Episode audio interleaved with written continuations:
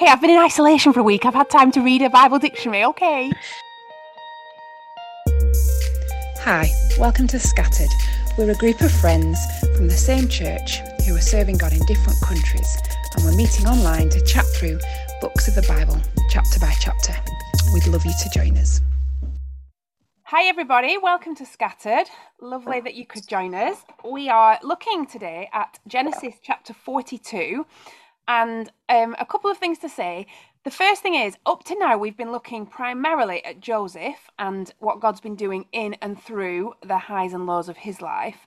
And the lens, if you want to say, sort of changes this week, and we start to look at the brothers and we go back to see um, what God's been doing and how God's at work in the brother's life. So, um, yeah, we start the chapter today um, back in Canaan, as the song goes. The future looked rough. Um, Jacob's family were finding it tough. So, the famine that we heard about last week in Egypt has stretched all the way to Canaan. Um, and we're going to be looking at today the brothers coming to Egypt meeting Joseph, not recognizing him, and then the way that God works to um, convict the brothers and um, remind them of their sin. Um, one of the things I listened to, which I found super helpful, was saying at the beginning of this chapter, the brothers are in the worst possible condition. 20 years have gone by, and they have lived as if what they did to Joseph never happened. And so they've not been forgiven, but it's almost like they've forgotten and they've just carried on with life as normal. Um, and the guy was saying how what a dangerous position that's that is to be in. But um, praise God for this chapter because we begin to see God at work. So, ladies, I think the first thing it'd be really helpful to talk about this morning is conscience. And what is the conscience? Conscience basically means with knowledge. Um, and I just really loved Thomas Aquinas's definition of it. It just says he just says that conscience is the God-given inner voice that either accuses or excuses us in terms of what we do. So it's it's something that is given to all human beings, whether or not they are Christians. Uh, I think we can safely say that m- uh, most people uh, in the world have a sense of right and wrong. Where that sense of right and wrong comes from is the conscience, and it is God given to all. I find it interesting this question because Jill, you said, didn't you, that the the brothers have been living for 20 years after doing like a really terrible crime. And I guess could we say at the beginning of chapter 42 potentially they're living in a place where they've somehow managed to suppress their consciences about what they've done. They're living because our conscience should guide our actions, right? So if they had listened to their consciences or even looked at their consciences, maybe they would have done something about in that 20 years at some point. Maybe they would have tried to go and find Joseph, or maybe they would have told Jacob what they did, but they obviously haven't. So there's a sense, isn't there, in which we can suppress or numb or ignore our conscience to the extent that sometimes it, it can just go away. Do you think? Yeah, I totally think that. I think you know, if you, even if you think about human beings as kids throughout their childhood adjust their conscience, you know, so that it's almost always downwards. And then you learn as you get older to, I guess, turn down the volume of your mm-hmm. conscience so that I read this amazing quote. So it says that so that our ethics align with how we want to live and not how God tells us we should live. So it's just a gradual, over time, turning down, tuning down of our consciences so that eventually it matches with how we feel comfortable with living rather than how we are called to live. And I guess as Christians, we need the Holy Spirit, don't we, to quicken our consciences back to the way that they were designed to be. Otherwise, one of the quotes I read was saying, actually, a, a Holy Spirit or a faith quickened conscience is such a helpful um, it's helpfully clear right and wrong, isn't it, in a world that's so relative. And we live in a world that's so relative. And so, naturally speaking, our conscience, I guess, gets sucked into the relativism of the world if we're not quickening it by the truth of the Bible and allowing the Holy Spirit to allow it to be our faith inspired conscience. Yeah, definitely. Like, um, in Paul's letter to Timothy, he says that our consciences can be seared and that we no longer listen to the promptings of the spirit and sin with abandonment. Yeah, so here people are devoting themselves to false teachings and um, lies, and instead, I guess, devoting ourselves to the word of God can lead to a softer conscience. And yeah, it's interesting that you mentioned lies in that list, Juliet, because I guess that's the clear thing that we can see, can't we, about the brothers, that they've lied to their dad every day and they've lived a lie. Oh, the animals mm. killed Joseph. And so actually, the more that mm. they inhabit that lie, the more and I, I see I've seen this as well, the more that lie can become truth to them, can't it? You can you can even mm. forget mm. the truth from lies. And so there's a sense in which they've believed that lie that it was an animal that killed Joseph because that quietens their conscience, doesn't it? I just wonder with the brothers whether this in this chapter whether it's even the first time that they've said stuff out loud to each other whether they've toned individually toned down their consciences over the last 20 years and when when jacob set, mentions the word egypt whether that is like the first pricking, the first real pricking of the conscience that they have allowed themselves to feel in 20 years. The tears of their father did nothing, the cries of the rest of the family did nothing. Their consciences did nothing because they toned it down so much to align to, and justify with what they did. But the mention of Egypt is the first time that that they really get a sort of kick in the head as to what went on those all those years ago. It's not a peaceful place to be, is it? Having that kind of guilty conscience. You can see, can't you? I mean, later in chapter 42, it's clear that there's still strife amongst the brothers, um, with Reuben in, in verse 22 saying, Didn't I tell you? Like, there's still strife between them, and there's there's no peace, is there? And I just think the conscience, even though in a way we want to subdue it, we want to hide it, like the the sin that we've done or the thing that we're uncomfortable about or the the the, the way that we've gone against our conscience it's a source of strife within us isn't it? And we can't hide it. Like we can ignore it and we can subdue it. But because i sometimes i struggle with you know these people in the world you you know you read about them in the headlines who do terrible terrible things over over a period of years and years. And i just struggle like how how do you live like that? How can you sleep at night? Because it's all there, isn't it? It just takes a little scratch, like like you say in in verse one, the, the mention of Egypt, and it's all there, like it's all seething under the surface, and there's no peace, is there? Yeah, and I guess you're right, Mary. Even though life continued as normal on the surface, I'd be interested to know what those brothers dreamt about in those 20 years. Mm. How, you know, the conscience made an attempt to be like, hey, remember, there's something not right here. So, um, yeah, but there, I guess that's a really good way of putting it, isn't it? There's a there's a fight within each of them individually, and then there's no peace between them either, because there's this massive undealt with, unsaid thing, isn't there? That's bubbling away. Okay, so my next question is where where in this passage then Helen started to talk about it a little bit when we hear Jacob mention Egypt. Um, yeah, where do we see in this passage how God starts to awaken that conscience and remind them that there's something that has to be dealt with. It's interesting that Jacob says in verse 1, why do you just keep looking at each other? I when I first read that, I was like, is he saying, why are you doing nothing? Like, why aren't you doing anything? But then when I looked deeper into it and, and read what other people have written about that, basically the way they were looking at each other was guilt, like with guilt in their eyes and yeah like we've said this is the first stirrings of okay what we've done was wrong and then we we get just slightly slightly later in the passage. So they go to um, egypt don't they? And there's this long walk that they would have done which was the same as joseph.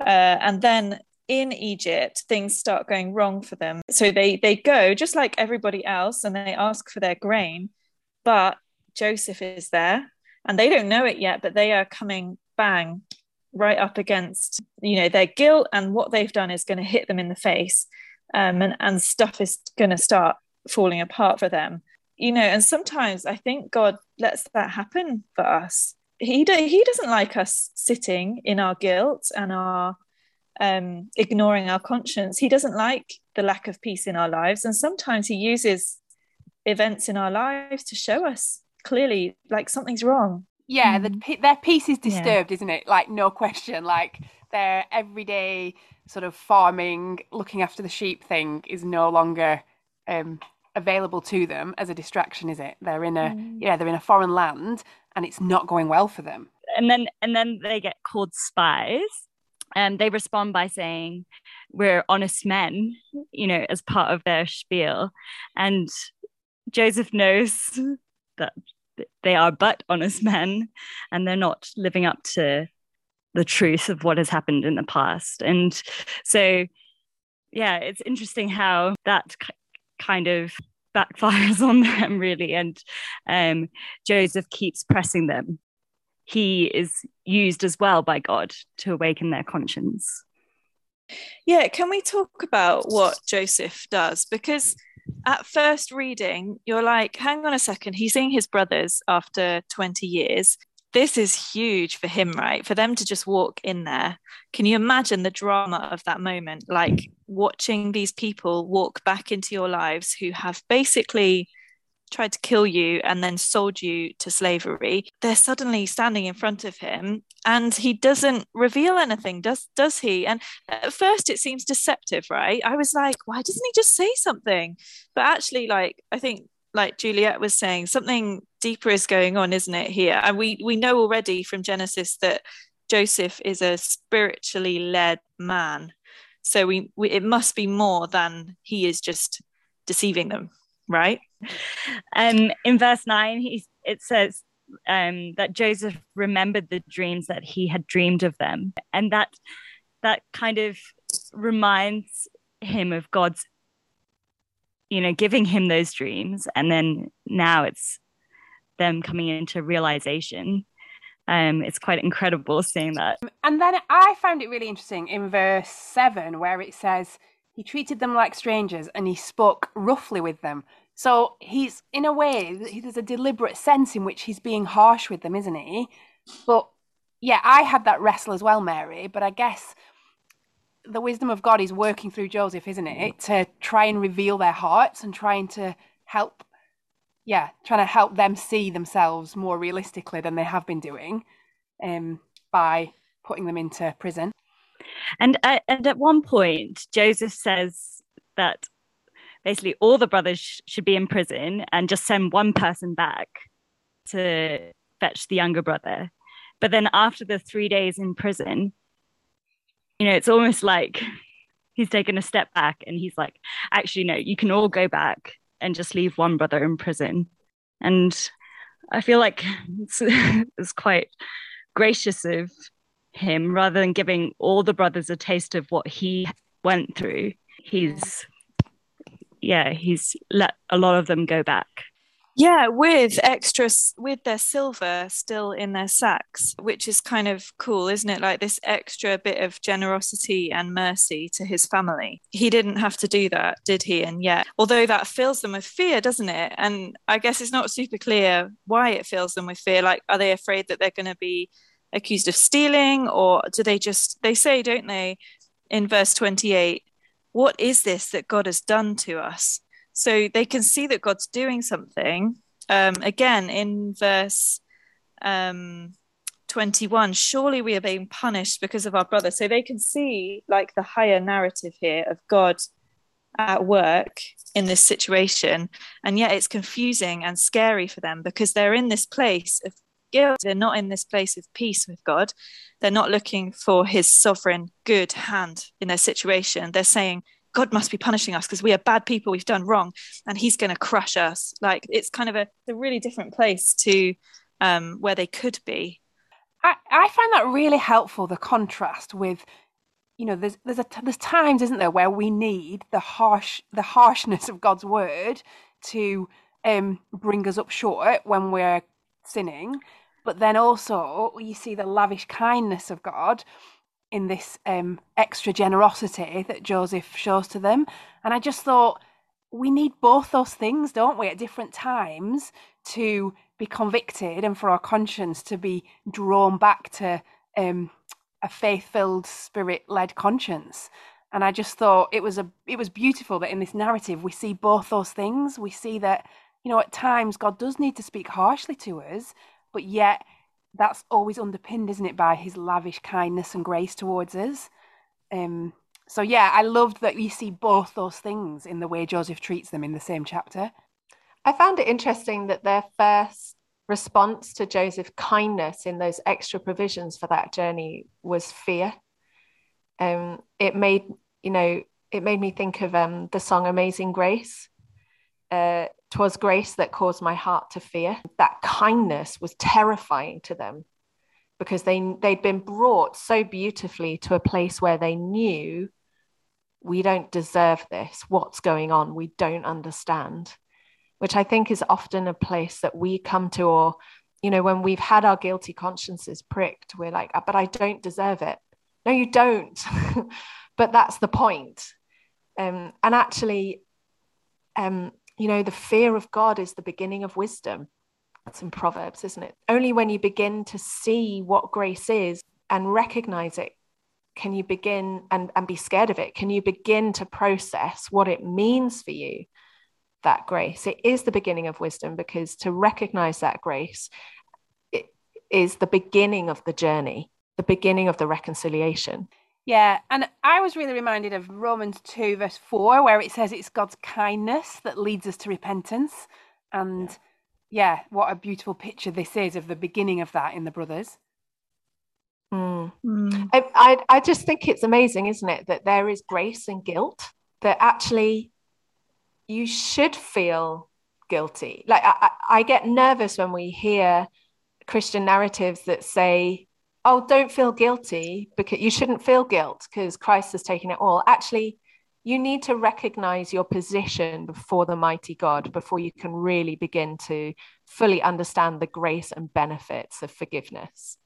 Not that you wallow in that guilt, but there is grace in feeling that guilt because you can understand so much more the amazingness and the compassion and the kindness that come and the rest that comes with that grace yeah even though we shouldn't like too much look at joseph's motives and stuff like he does you know they call him don't they the lord over the land like the lord of the land. And i kind of think there's a beauty isn't there to having a lord of our land like the lord of our lives who knows our guilt and yet is merciful and weeps. Like i love you know he he sees them and in verse 24 like he's dealing with them and in verse 24 he turns away from them and begins to weep. Like he's compassionate and loving and yet he wants to deal with our guilt and he wants to um, be merciful to us and be kind to us. But yeah sometimes that's really like through really hard stuff.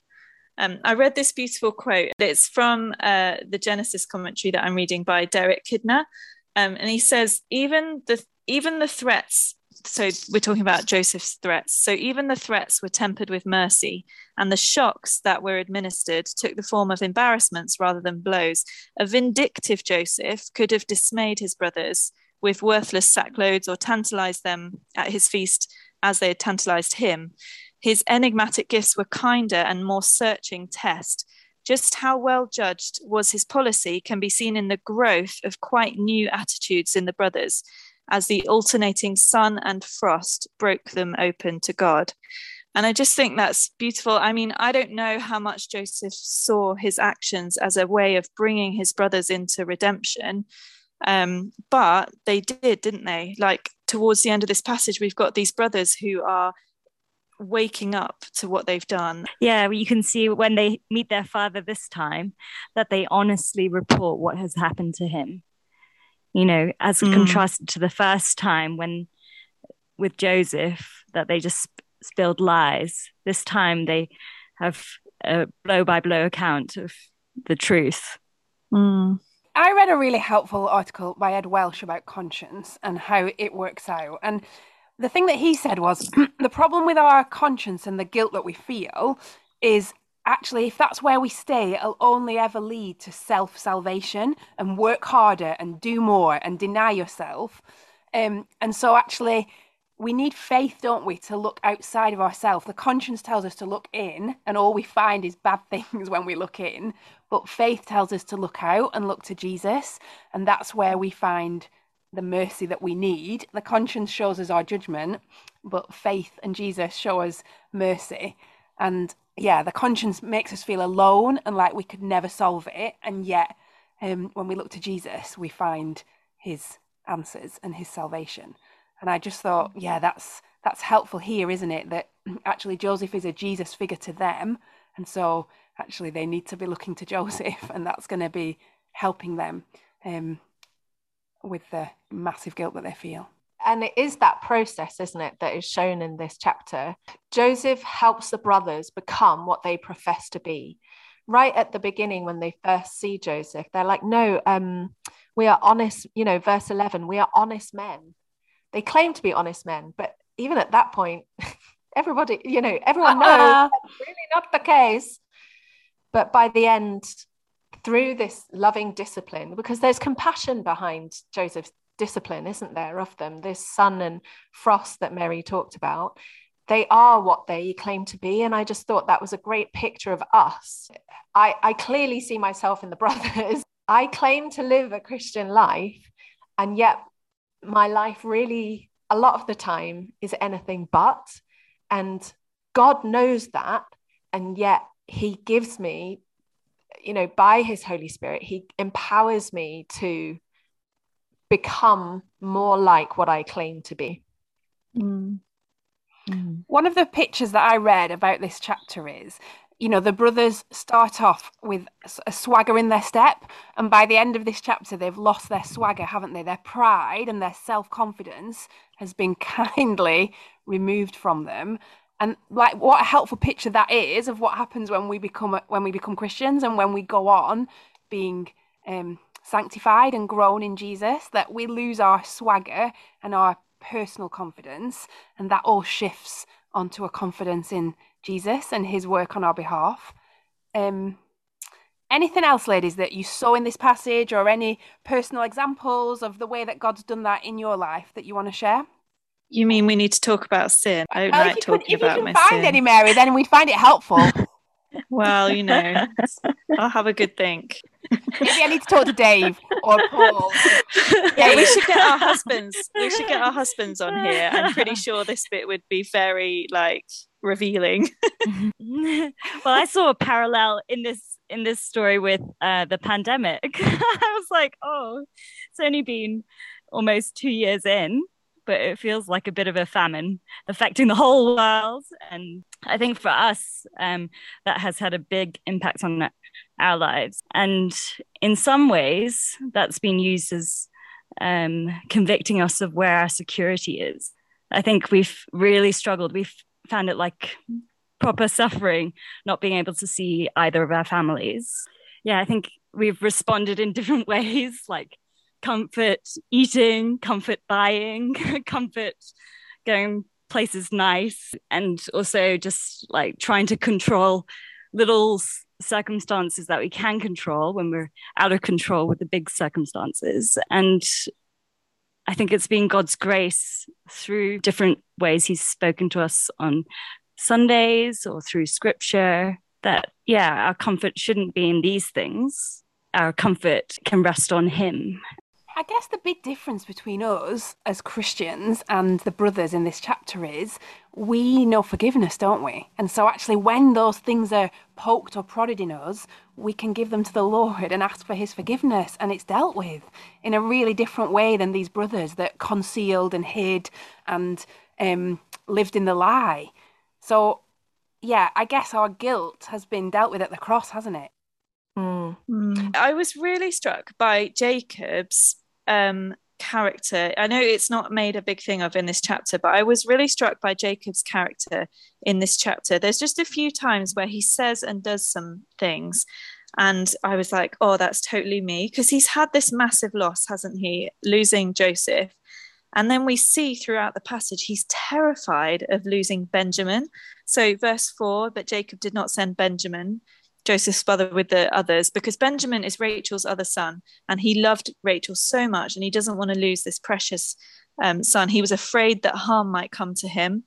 Um, and then later on, to the extent that he leaves Simeon in Egypt so that he can keep Benjamin. And I, I was just really surprised. And it says, verse um, 36, uh, he's talking about Joseph is no more and Simeon is no more. And now you want to take Benjamin. Everything is against me. And I was like, wow, like it's just so different his reaction to things to potentially how Joseph has reacted throughout the book so far. Like he, I'm totally like this. When I lose things, I get really grabby about the other things that God's given me. Yeah, and I just mm. found it so interesting that I, this verse struck me as well. The way that Jacob is like, "Woe is me! This is all about me."